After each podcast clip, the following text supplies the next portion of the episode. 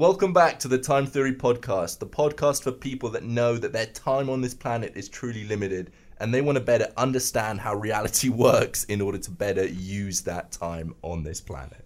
Are you okay? Yeah. You should have finished shoving that mic in my face. Well, those Spotify listeners that have got no idea what's going on.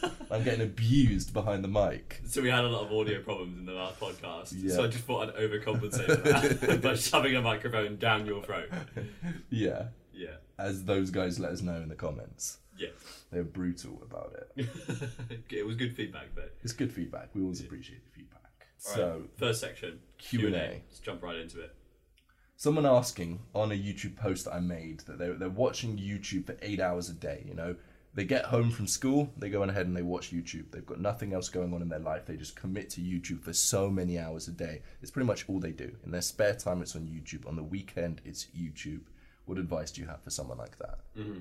Um, I mean, so we, we see a ton of it, obviously. Like, it is probably the most common thing that I hear about in the strategy calls is I spend a lot of time on YouTube. Mm-hmm. And I think the, the one way to solve it is, like, you have to take the tactics approach and you have to take the strategy approach. So the tactics thing is, like, removing the cues. So mm-hmm. getting something like DFTube, which is an amazing extension, of course, removes, like, all the recommendations, even the comments, everything at the homepage, it's all gone. So the only videos you can watch are the ones that you search for, um, which I think i- i- is perfect. Um, so that's the tactic side. But then I think the strategy side is having something better to do with your time. Often when I speak to people about why they're on YouTube, it's that they, they have nothing to do. And so that time is naturally filled by YouTube. So filling that time with something else other than YouTube probably is the best way to do it. A hundred percent. I think on your second point, personal development for the sake of personal development is just mental masturbation. Mm-hmm. You, you, you- there's no point improving yourself unless there's a reason for improving yourself. Otherwise, you're just improving yourself because it feels good. Everything you read, everything you do, anything you implement on yourself to improve yourself has got to have real world applicable benefit. So there's no point just quitting YouTube for the sake of quitting YouTube because then what are you going to do at that time? The only benefit of quitting YouTube is if there's something more beneficial to replace that time with. And that's what people need to find. So for me, I would play games and I would watch YouTube, and no matter how many times I tried to stop gaming, I couldn't do it. And I would go back and I would game because the, the, as soon as gaming's gone, there's a vacuum, mm. and something's going to fill up that vacuum. And obviously, the things that bring the most fun and the most instant gratification are going to fill up that vacuum. The only time I could stop was when I had something to replace that time with, which was the YouTube channel and the business. That's when things changed. Mm-hmm. So I think the most important piece of advice is to find something to replace YouTube, not just get rid of it. Mm-hmm. Absolutely. And also, like, Uh, if you can't necessarily do that, like everyone is always going to spend a little time on YouTube. I think, hmm. like, it, it's very difficult to get like r- remove it in your life because you don't necessarily even want to do that. Hmm. And so it's just imp- imp- increasing the value that you get from YouTube by watching Yep. better videos, watching more productive videos. It's mm-hmm. almost like positive procrastination, right? Watching better things. Mm-hmm. The Time Theory podcast. yeah. Or even setting a rule for yourself whenever you watch YouTube, you've got to take notes. Yeah. That was something I did because I was struggling to draw the line between watching YouTube for it being beneficial, like you're saying, and just watching YouTube for entertainment and fun. And it's difficult to draw that line. But if you're writing notes, good luck writing notes on a Minecraft video because it's just obvious that there's nothing to write notes on. Yeah, it's a good yeah. little little rule to set yourself. yeah, I will only. Yeah, when I take notes and watch YouTube, it is productive. Mm-hmm. Yeah. The second question was how do you approach decision making, or at least big decisions? Yeah, I mean that's a that's a really big one, isn't it? Um, so the way that I do it is I have like a list of things that I value, um, the list of things that I value in life, and I just go through um, when choosing like whether to work on something, whether not to work on it, and I see which of those does it tick. Um, so uh, there's so there's two primary methods. That's one of them, and the other one is so just to give some examples of things that I like I have on there is like genuine human connection, um, novel memories, um, power, money um, fame to a certain degree as well. Like those are all things that I, I go through the list and I see right uh, score this out of ten. I go through each of those and I think okay right this is the one that I want to work on for that. Um, and then the second one is Jeff Bezos' regret minimization framework. So I basically say okay if I didn't do this thing would I regret doing that when I was you know 18 years old or whatever. Um, and so it's really those two core mental models that I run every decision through. Yeah. Um, and I try to sit down like maybe like once a month or so and run everything that I'm doing currently through those things, just to make sure that what I'm working on this month is matching all of those things. And if it isn't, then just move on to something else. Yeah, I think that second point is genius because so many people run they they big decisions they think that it's new things coming along into their life. But no like the things you're doing now you can make d- big decisions around those things. For example should i quit this job? Mm-hmm. Should i leave this relationship whatever? Yeah. people run mental models which is what i would say is the primary u- method used to make big decision models. Make big decisions but they only run it on new decisions instead of current decisions that they currently make every single day What do you think is more important, the decision to carry on doing something or the decision to start doing something? I think they're both equally as important. Right. Because regardless of what it is, it's just how you're using your time. It doesn't matter if it's day one or day 100. The past is the past. Yeah. So it almost doesn't matter if you're on day 300 or day one. Because ignore the past, moving forwards into the future, you're either going to go from 300 to 301 or from 1 to 2. And to me, that looks exactly the same. hmm Yeah, yeah, I completely agree. Mm-hmm. And so I think we're saying to consider carrying on some like the decision to carry on with something every single day, the mm-hmm. decision that you make every single day, and to write and to weight that as heavily as you do even starting something. Yeah. Yeah, Yeah, and I think what you touched on is using mental models to make or help you make big decisions. Mm-hmm. The world's so complex. There's so many, you know, there's billions of factors that come into play to making one decision. There's things that you can't even think of. And the purpose of mental models is they simplify all of that. The, these mental models have been proven to work in all areas of, of, of life, far more complex than the decision you're making.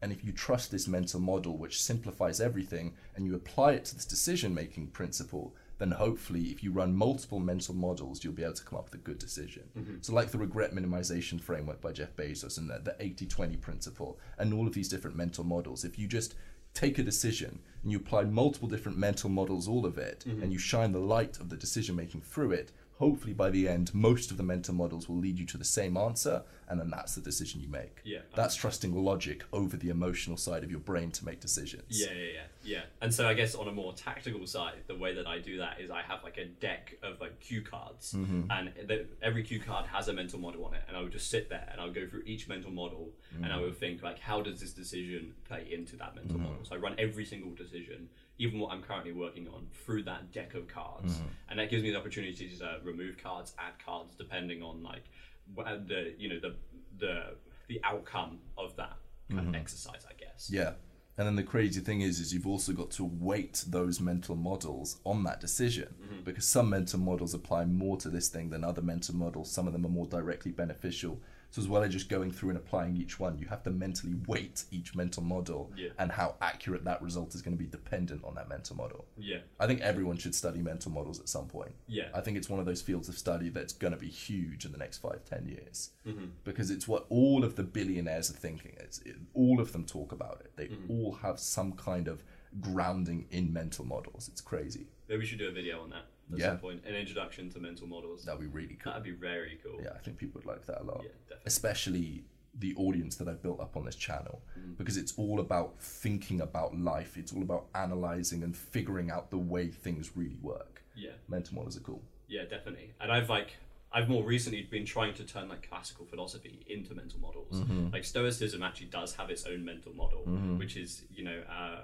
what's it called? The, the dichotomy of control. It's a fantastic example of a mental model. Mm-hmm. Like I I literally have that in the deck. Like think about the dichotomy of control. So you can almost find hidden gems of mental models inside Yeah. philosophy. That's Yeah. the benefit of studying these these things. Yeah, and it's also the benefit of studying multiple different fields, not just going into Western philosophy or this type of philosophy, and not just going into business or entrepreneurship or going into all of these different fields, because you can pick up mental models from everywhere.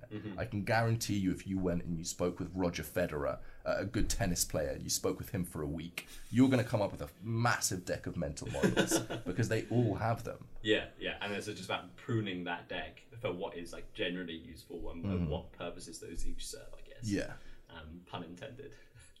Where's the pun? Serve. I'm so slow. I don't know whether it's your or because it was a shit joke. okay. Um, next, uh, the biggest business problem. Oh yeah, so this was something that I wanted to spring on you for the podcast. right. So when it comes to approaching a problem in the business, what you want to do is come to a solution that solves that problem, right? And it doesn't matter who came up with that solution. But I found that when I communicate with people, my style of communication comes across as quite ag- accusatory. It's quite aggressive. Right. And I want to figure out how I can communicate in a way where people's guards don't go up as if they're trying to defend their idea. Because in an ideal world, I don't give it. I don't care whose idea it was. I want to come to the right solution. Mm-hmm. But I'm, I, I- I haven't found a way to communicate in a way where people's guards don't go up when I'm saying I don't know if your solution is the best solution. Right.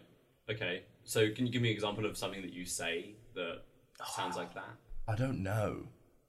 I don't know, and maybe that's the problem. Right. Because I'm not conscious about what I'm saying. So when did you realize this?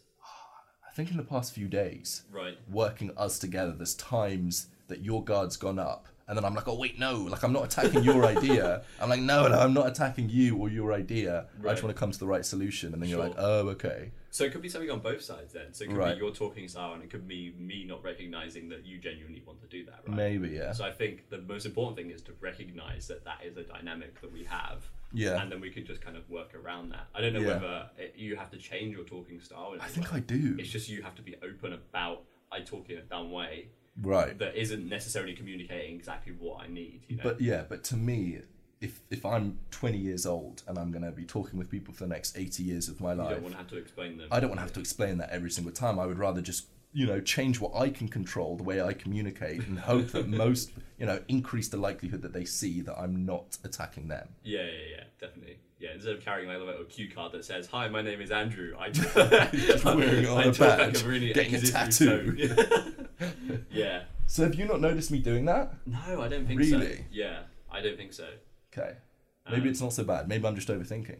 Yeah, possibly. I mean, that is chance. always a chance. Like, I've never f- felt like you were attacking me for. Me. Okay. I felt I always know that it's because of the. Okay, that's the good. argument, right? That's good. Um, but it- I mean, it'd be really helpful if you could think of a specific example. Oh, I just can't think of a specific example. I, I can think of one yesterday where I said something, you got defensive, and then I was like, oh no, I'm not attacking your idea. Right. Or, or like, I'm not attacking you. I'm just wondering if this is the best solution. It was to do with tracking. Right. Because we're setting up a complex tracking system for the website. Sure, And. I said something like, oh, does AdBlock, th- this is what it was. I was like, oh, does AdBlock stop the tracking? Yeah, yeah. yeah. And then you were like, well, yeah, but it does it for like, blah, blah, blah, blah, Uh, whatever. yeah, that was it. That Yeah. was it. Yeah, because you were getting annoyed at the yeah, almost the fact that that exists rather than at me. For But because you created that thing that exists, Yeah, yeah, yeah. It, it was almost as if I was attacking you. Yeah, yeah, yeah. Yeah, I noticed exactly that as well. That's Yeah. really interesting. Yeah. Um, so basically, I had set up this tracking thing, Mm-hmm. um, and then you said, "Oh, does AdBlock not work on that?" Yeah. Um, and then I took that to mean, "Oh, shit, I've done something wrong here. I should try and overwork. I should be getting around AdBlock." But that's Yeah. not. Yeah. Because there's nothing you can do. Yeah, So I was attacking the thing you made, Yeah, yeah, yeah. not you. Yeah. So I, I don't. I wonder what that because I mean you did say pretty quickly after you realised that I was like taken aback by Yeah. um, that oh yeah I, I meant AdBlock not you. Mm-hmm. Um, yeah, like, that's actually really interesting. Mm-hmm. Like how could we how do we communicate that in such a way? Like yeah, I don't know. I don't think there's any way. I feel like maybe preluding the thing by saying, just letting you know, we're trying to find the optimal solution. Yeah.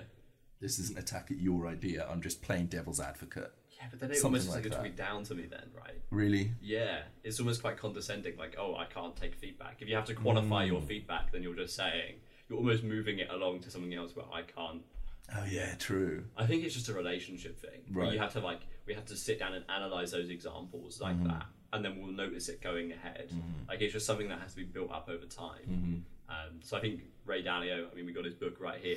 he like when he onboards people, he has people go through those scenarios Okay. and tells them like this is what you know, this is what this person did well. So they watch video clips and Mm-hmm. then they go through it. And so I think it's really about analyzing like past examples and then trying to come of just being able to recognize it so that you can shut it down as fast as possible. Yeah, it's like having a case study, and instead of just viewing that as a singular event, you use that case study, you analyze it, and then you can apply it whenever it comes up in the future. Mm-hmm. I think that in relationships, that's so important mm-hmm. because there's so many times when you know you get annoyed by something somebody does, mm-hmm. and then it repeats again and again and again, and you either choose to recognize that's a case study and deal with it uh, as, as picking it it apart and because there's so many times you get in an argument and you realize you're not arguing about the thing you're actually arguing mm-hmm. about there's something deeper mm-hmm. right But instead of just viewing that as a singular event, you treat it as a case study. Mm-hmm. Recognize if you don't deal with it now, it's going to be a recurring event, Yeah. and treat it with that much importance. Then problems can get resolved so much better. Yeah, so by you, you both have to like like we're doing now, take a step back, look at the incident that happened, analyze it,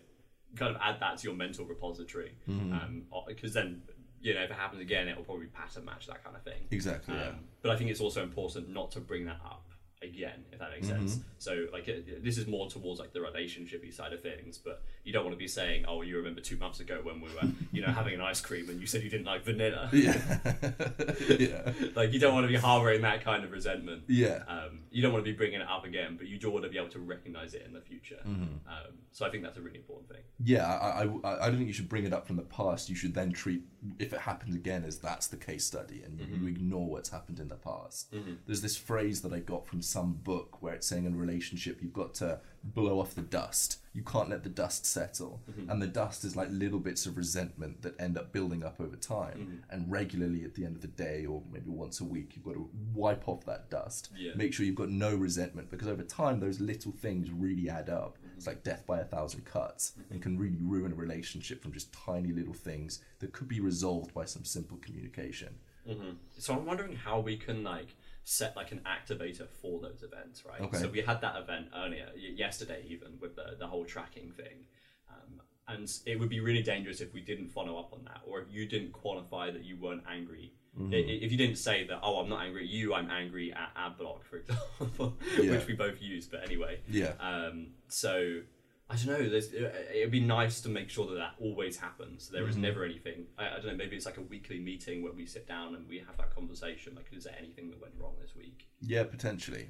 I think more because we're both so good at dealing with things when they come up, it makes more sense just to try and deal with it as it comes up. Mm-hmm. Because we don't, I don't think we need to sit down for an hour long conversation. Because within one sentence, like, we'd completely diffuse the situation. I said, "Oh, I'm not angry at you. I'm angry at this, and there's nothing we can do to control that. So I'm not going to be angry anymore." Yeah, yeah. That singular sentence diffused all tension and removed all resentment. Yeah. So I think it's just getting better at deal with thing, dealing with it as it comes up, kind of like we did yesterday. Yeah. So I think in answer to your question, it's not so much a problem about your talking style. It's a problem of our relationship. Okay. Mm-hmm. And that's what we should focus on is how people connect. And you can see why in bigger organizations this problem gets so much more complex. Like you add a third person Yeah. Mm-hmm. and it's all of our relationships with each other. You add a fourth person. And that's why culture in big organi- uh, organizations is so important. Yep. Because culture is what defines all of those relationships. Mm-hmm. So yeah.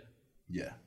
I mean, it's good because if we're going to grow a big company, to defining the initial conditions now, defining how we interact with each other, is going to spill over into how people interact with people 10 years down the road. So I think it's really good that we're having these conversations now. Yeah, It's yeah. definitely good communication. Yeah, yeah, definitely.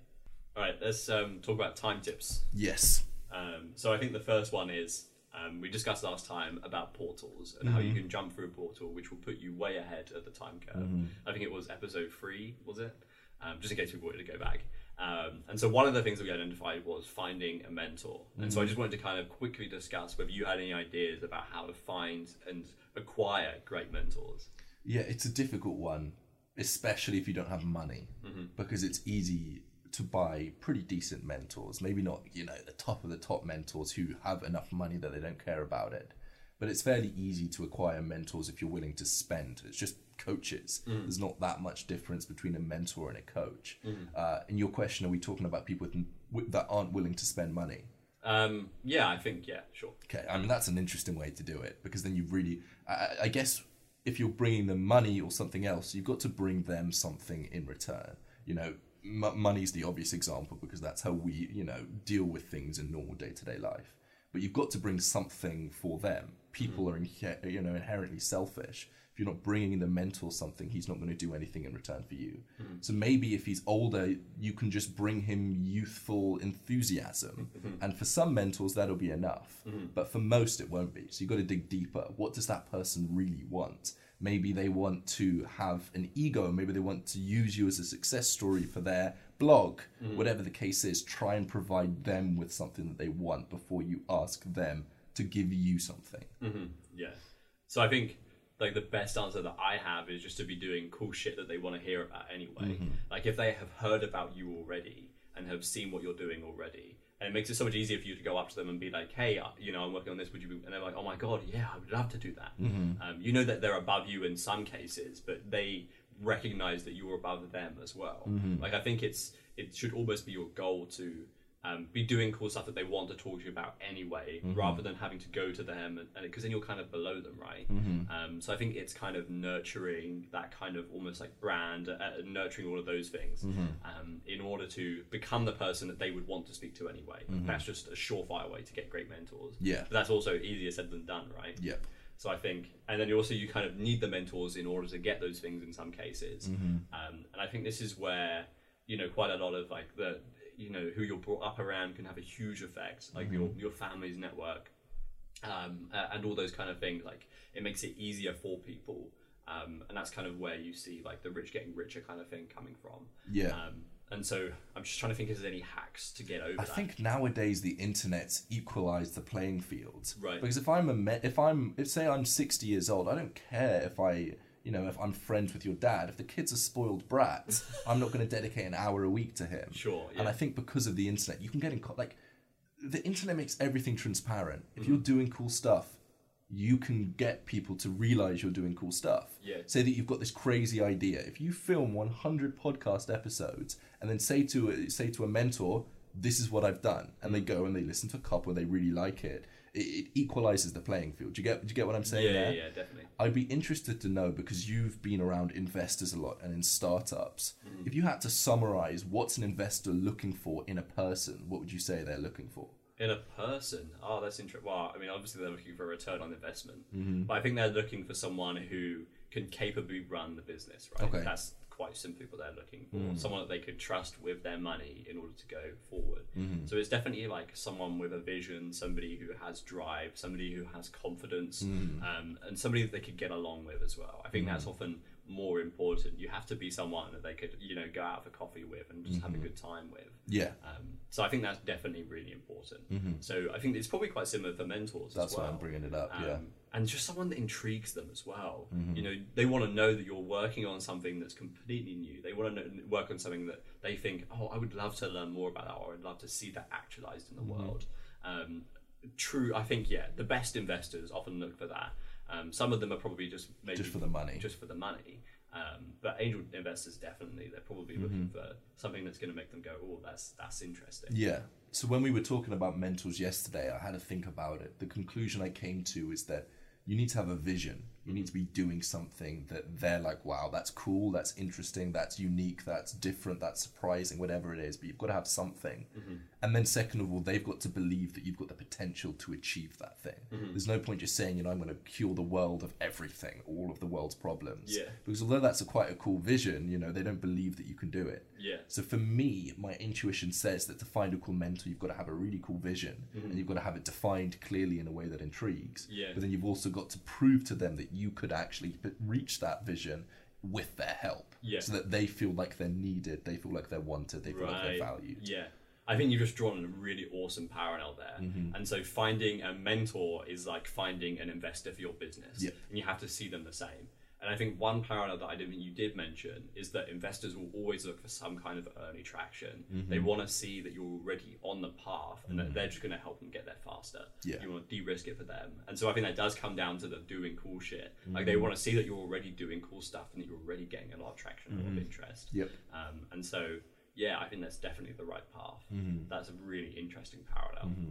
So if you had to summarize what we've just said into a five-step solution to finding a mentor, Yeah. what would be your best shot at that? Ah, I think it's just as simple as just do cool shit. Really?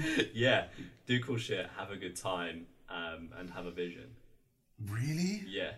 I think, I, I don't know, do you think there's something I'm missing there? I think that must. I think there's a lot because you could go surfing unless Yeah. you're doing something cool. Yeah, but you're going to find a surfing mentor. Yeah, true. Oh, very true. If you're like, if you're surfing and you're doing like new tricks or whatever, Mm-hmm. um, I don't know, you're surfing with like a, I don't know, a glass surfboard. Someone is gonna be like, yeah, that's rad, dude. Let's, let's you know, I'll, I'll Yeah. mentor. There's like a 60 year old surfer. right. Um, yeah. Okay, so you're doing cool stuff, Um, you've got the vision. Yeah. How do you meet these mentors? How do you get in contact with them? How do you even make them aware of you? Because if you're in the middle of the ocean, they're Yeah. gonna have no idea that you're out there with a glass surfboard. Well, that's that's what the cool shit does. Is the cool shit is going to get people to talk about you. Those people talk about you. Those people talk about you, and then mm. eventually one of those is going to be the mentor, right? So I think the start is doing cool shit, and then you start to get people coming around the cool shit. Mm-hmm. You'll go, oh, that that guy's surfing on a glass surfboard. That's mm-hmm. awesome. And the one of them's going to go, oh, yeah, I used to do that when I was sixty. Yeah, When I, mm-hmm. you know, now I'm eighty. Let's go help him out. Yeah. I think while that sounds good in reality, that's not grounded in reality. Right. There's no way, because I mean, we're doing cool stuff. Oh yeah, there, there's no one that's going to outreach to you. Yeah. So it's up for the surfer to go up and go to that crowd Okay. and go to and try to find who Right. inside of that crowd um, is willing to help, and it's going to be so much warmer than if you were just to walk up to a crowd of people and tap on people's shoulders and be like, "Hey, I'm trying to," you know. Okay. So say you wanted Julian Shapiro. Mm-hmm. We're now who's who's one of your you know people that you look up to. Definitely. Say that we're doing cool stuff now. Mm-hmm. Um, we have a vision. What's the next step to getting it to him? You've got to find a way to because his attention is guarded. He's got layers and layers of people. You can't email him because he's got assistants and stuff. Mm-hmm. How do you break through all of that and get his attention to even look at you? Well, just to be the kind of person that he wants to speak to anyway. So I mean, it's just growing the company. It's getting mm. to a point where we're almost on equal leveling, and then I can go and speak to him. Like it'd be fairly easy if he had already read my articles, if he's already aware of what we're doing here, and he loves it. Then it's so much easier to go and talk to him, right? Yeah, I completely agree. And I think you've nailed the strategy completely on the head. Mm-hmm. And I'm trying to pry for some tactics. right, like you've got to you've got to do something to break through, Yeah. even if you're really cool, because there's many cool people.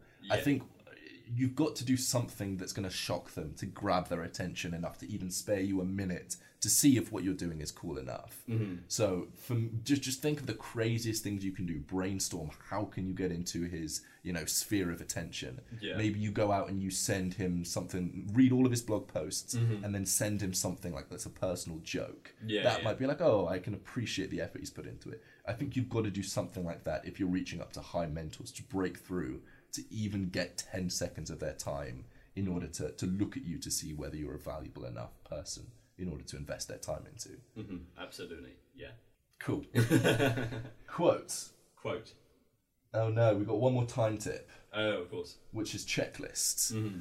So this is something the military does so often. Mm-hmm. Every single thing is regimented. They have systemized everything. Mm-hmm. And I think that if you want to better use your time better, you've got to come up with systems for absolutely everything. Mm-hmm. We've touched on systems for food, but you should have systems for your daily routine. You should have systems for how you execute on those things within that daily routine. Mm. When you answer your emails, how do you go about doing it? Do you reply to people straight away? What software do you use? What is the, the mental model that you're applying to doing your emails? Mm. When you're talking with someone, how can you extract the most value from that conversation? Yeah. Like it's all about systemizing, coming up with the best practice for each activity that you regularly do, and then executing on that best practice consistently. That's how you get the best results. hmm Yeah.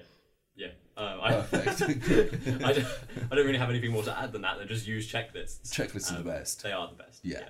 Because there's so often that you forget something and it's inefficient. You just write a checklist, keep it in your notes on your phone, Yeah. put it on a piece of paper and pin it up somewhere. Literally. Whatever it is, checklists are the best. uh, for example, editing this video, editing this podcast, Yeah. we should have a checklist that says, you know, run through, cut off the ends, cut off the beginning, and you tick that. Make multiple cuts for each of the different segments that we're talking about so we can use that as different videos. Have another checklist, make the intro, so as you're going through and you're editing this, you're able to see everything you've got to do and it just makes it more efficient. Right. Let's move on to quotes. Yes. To achieve great things, two things are needed a plan and not quite enough time. So, the reason I brought this up is because this was a conclusion that we came to within the procrastination program mm-hmm. that you've got to have a greater demand for your time than supply. Mm-hmm. So, you've always got to have slightly more things on your plate than you can suitably chew. Because if you don't, the way I view it is that activities fill up the space that you provide for those activities. Mm-hmm. So if you've got a year to reach a certain goal, it's going to take you a year to reach that certain goal. But if you compress it to a month, well, there's a chance that you'll reach it in a month, if not two months. But at least that's a lot quicker than 10 months or, mm-hmm. or, or an extra 10 months. So by having more on your plate, by having not quite enough time, mm-hmm. I think that productivity increases loads. So this is really counterintuitive because most people, when they procrastinate, they think, oh, if I'm not doing this, I've got to take stuff off of my plate because then maybe I'll do those things better. But counterintuitively, we found better results with people in the program by getting them to add more on their plate. That's when more gets done. Yeah, I, I- I mean, I think that's exactly what that quote is talking about as well. Um, is yeah, maybe it's even like just decreasing the amount of time that you allot yourself, so that you feel like you're rushing for it as well, but potentially. Yeah. Um, but yeah, yeah, no, I completely agree with that, and Yeah. I think that having a greater demand for your time than supply is perhaps one of the greatest things that I've heard Mm-hmm. in a long time. And I know that that solely came from you. Um, and I, I remember when I heard that, I was like, "Damn, I've got to work with this guy. He knows his shit, right?" Like, yeah. So huge props for that. Um, Thank you. so- but I think that's quite similar to like because you applied the laws of economics to time, right? That's another one of those parallels where you can learn something and then Mm-hmm. Mm-hmm. bring it over to something else. Um, so yeah, no, I, I'm completely behind that. Yeah, it's really cool and it's definitely counterintuitive because you know you think, oh, there's too much on my plate, I've got to reduce stuff, but actually adding more onto your plate can get so much done. And like you were mentioning about shortening time, I did this experiment where when I was editing videos, I, I just didn't like the process of doing it. So what I did was I would start a stopwatch and I would open it on my computer monitor and I would say, right, what time is it just impossible for me to finish editing this video? And it would be like 42 minutes. And for me, I'd be like, there is no way that I can edit this video in that much. Then I would walk around the room, get myself hyped up, pretend I was about to run a 100 meter sprint, go five, four, three, two, one, sit at my laptop, press the start button, and just work as intensely as I could. And it was so much fun because it's just like, running a race is fun and it felt like I was competing. It felt like I was really pushing myself and trying to accelerate things. And most of the time I could edit the video pretty close to the time limit, which is crazy. It's crazy. Yeah, By yeah. shortening that time, you can get more done. Yeah, but I don't think you can sprint for everything, right? No, you'd, Yeah. you'd, you'd get tired. You've only got a certain amount. of, So I mean, you've got to use that carefully. Um, I agree. It's like nitrous. Yeah, yeah, exactly. You sometimes you can press that button, sometimes you can't. Mm-hmm. Um, yeah, I think people can often do things in a short amount of time than they anticipate if they really rush for Mm. I completely agree. Um, but sometimes you don't want to. What are you doing with your dissertation? Leaving it until the last minute on purpose because then I can do it in two days instead of you know, you know I don't really care about the results of it. I care about the learning, about the process of doing it. Um, and so doing it in a shorter amount of time, you know, it's always weird to, to say, and I, I, I feel like I'm always clamping up here because it feels weird that we're teaching people about procrastination, but I am actively choosing to procrastinate. I guess in a weird way on my dissertation because I know that I can do it in a couple of days. And the difference is that's you procrastinating something you don't value, Mm-hmm. where procrastination's really bad when you're procrastinating on things you really value. Yeah. And that's that's the difference there. That is the difference, absolutely. Um. And maybe we can talk about our views on university. Another podcast. Another podcast. because we will be here a while. yeah. Yeah. Um, but I wanted to move on um, and talk about this quote um, from Eric Weinstein. So basically, the quote goes um, Mm-hmm. that you have to look around the room um, and remove everything that has a screen on it. So Mm-hmm. remove, you know, the TV, remove the smartphones, remove the computers. Now, is that room distinctive in any way from 1970? So when you remove all of like phones and computers Mm-hmm. and TVs, actually society hasn't technologically progressed that much. hasn't progressed, not just technologically, Yeah. but it hasn't progressed Yeah. much. Yeah, yeah, yeah. That's the point.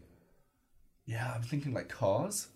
I don't think cars have changed all that much from 1970. Um, to be completely honest, Slightly more safe. maybe there's yeah, maybe they've got a big screen put in it like a Tesla, and maybe they're going towards batteries, which I think is, is fantastic. But hmm. yeah, they're not floating or flying. Or, It's not zero to one, yeah, as. Peter Thiel says in his book, Zero to One, which is about, you know, creating something brand new. Nobody cares about improving something. This is a really good business lesson.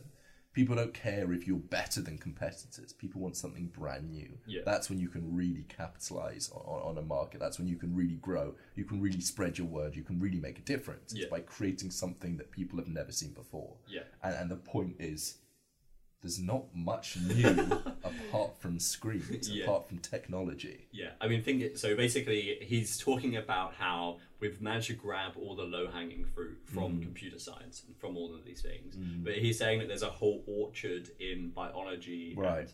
and um, all these other places where Um, th- we haven't actually gone too deep into it yet. Right. That's because like a multitude of reasons. Like biology is really difficult because of all the policy around it. Right. Um, and I think we've also done a certain amount of picking of the, the physics authors as well. I mean, you think like uh, nuclear, all that kind of stuff. Um, but the whole point is is that life hasn't changed that much um, since 1970, which I think is it, it blew my mind when I heard that. Is that actually when I do look around this room, it isn't as technologically developed as I think people would have anticipated. No, not at all. It's crazy. I mean, there's there's inefficiencies everywhere. Mm-hmm. I mean, now that the coronavirus thing's going on and we're having to open door handles, Mm-hmm. why is every door not automated? like this sounds like I'm being really like stuck up, and like uh, it's not about that. Yeah. it's just by we should be developing as a society, Mm-hmm. and I can see inefficiencies absolutely everywhere. Yeah, yeah. I want those Star Trek doors to go. Shh. That'd be so cool. That'd be so cool. I mean, Yeah. why why do we have to open curtains manually? Yeah, yeah. Again, like this sounds like I'm being stuck up, but it's Yeah. just like that is an improvement on the current feature that we have. Yeah. So why do we not all have that yet? it's almost beneficial to be stuck up, like specifically as an entrepreneur, to Yes. always be looking around and thinking, I'm not happy with this. This could be better. This could be better. I can make this better. I Mm. mean, the difference between stucking up and um, not being stuck up is the willingness to act on those things. So if Oh. you really wanted to, and so it's one thing to complain, oh, I don't like that, you know, I don't like that my um, blind doesn't move up. Um, but an entrepreneur goes, okay, I don't like that, let's fix that. Or I'm willing to fix that and I'm choosing not to fix that at the moment because I'm working on something else. example. Yeah. I think you've um, just articulated what I was thinking better than I could articulate it myself. Because like when I say oh, the curtain should go across, I'm not getting angry. I'm mm-hmm. not being emotionally upset the fact the curtain's going. I'm just identifying that there is something that could be improved. Mm-hmm. Like this tripod, it, the the thing that this camera is stood on mm-hmm. doesn't work well at all. doesn't work well at all. And we're like, right, this should work better. Yeah. Things should work better. It's almost good, yeah, like you're saying, it's good that we have that mm-hmm. because we're able to identify areas that can be improved. And the difference is us not getting emotionally affected by it and recognizing we could do something about it if we wanted to. Yeah. So that's it. Um, don't forget in the links below, we've linked us to Spotify. You can go ahead and follow us on Spotify, where you'll be able to get all of this content. You'll be listen- able to listen to everything. So go click that link. Let us know what segments you like and what segments you want us to get rid of. Suggest new segments for us to implement, and just always let us know what you think down in the comments. We always read every single comment on the podcasts, and we really appreciate your feedback.